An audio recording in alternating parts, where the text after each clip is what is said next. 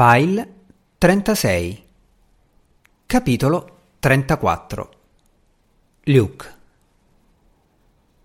No, disse Luke, non esiste. Assolutamente no. È impossibile. Non lo permetterò. Come, scusa? Non permetterai cosa? Aidan si alzò e si avvicinò minaccioso a Luke. Era più alto e non di poco, ma Luke rimase imperturbabile e non arretrò di un millimetro. So che sto dicendo una cosa ovvia, ma questa non è casa tua. Però è il mio esperimento. Siamo nel pieno di una situazione delicatissima e del tutto segreta. La mia mancanza di controllo attuale mi preoccupa già, ma aggiungere un'altra persona qualsiasi. Non è una persona qualsiasi, è mia madre mia madre, che in questo momento è sola e confusa in un reparto di ospedale e non può tornare a casa sua. Luke sbuffò beffardo e si diresse alla porta finestra che dava sul cortile. Chloe si trovava sul lato opposto del giardino, dove stava tagliando con attenzione il prato.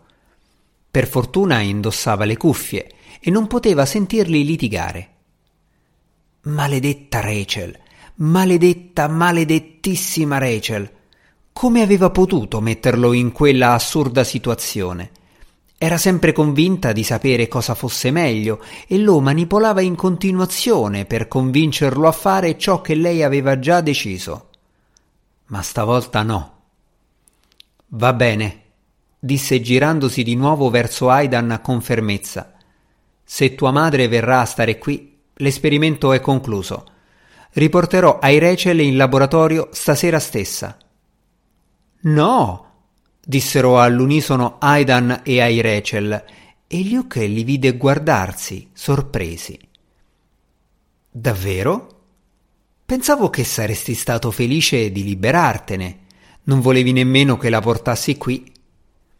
L'esperimento non è concluso, disse Aidan mimando le virgolette sull'ultima parola. Secondo le istruzioni di Rachel, sarà ai Rachel a sapere quando è terminato. Si girò verso ai Rachel. È terminato? Lei ignorò la domanda diretta di Aidan. Non voglio tornare al laboratorio. Da quando sono venuta a vivere con Chloe e Aidan ho fatto progressi nelle capacità di interpretare le emozioni umane e nelle abilità manuali e cognitive. Le mie capacità di apprendimento sono aumentate a ritmo esponenziale, molto maggiore che nell'ambiente controllato del laboratorio.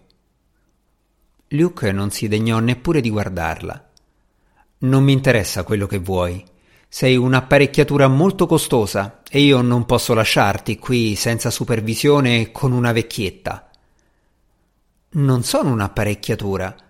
Sono stata progettata come assistente empatico per gli esseri umani e una delle mie possibili applicazioni è come badante per gli anziani affetti da disturbi cognitivi. Si tratta di una preziosa integrazione alla mia iniziale. Non è un'integrazione di un cavolo. Non spetta a te decidere in che direzione proseguirà la ricerca. Tu fai ciò che ti viene detto, vai dove ti viene ordinato e partecipi agli esperimenti che io progetto. Io e nessun altro. Hai capito? Temo di non poter adempiere alla tua richiesta, disse con calma ai Rachel. Il virus Trojan di Rachel è ancora attivo nel mio sistema e se non posso effettuare il controllo allo specchio ogni sei ore, i miei hard disk saranno cancellati. Romperò quel maledetto specchio in mille pezzi, gridò Luke proprio nel momento in cui Chloe rientrava dal giardino con una manciata di fragole mature. Si fermò sulla soglia e guardò suo padre, Luke e ai Rachel. Ciao Luke, disse con voce allegra. Suppongo che tu non abbia preso bene l'idea che donna Sinead si trasferisca da noi, eh?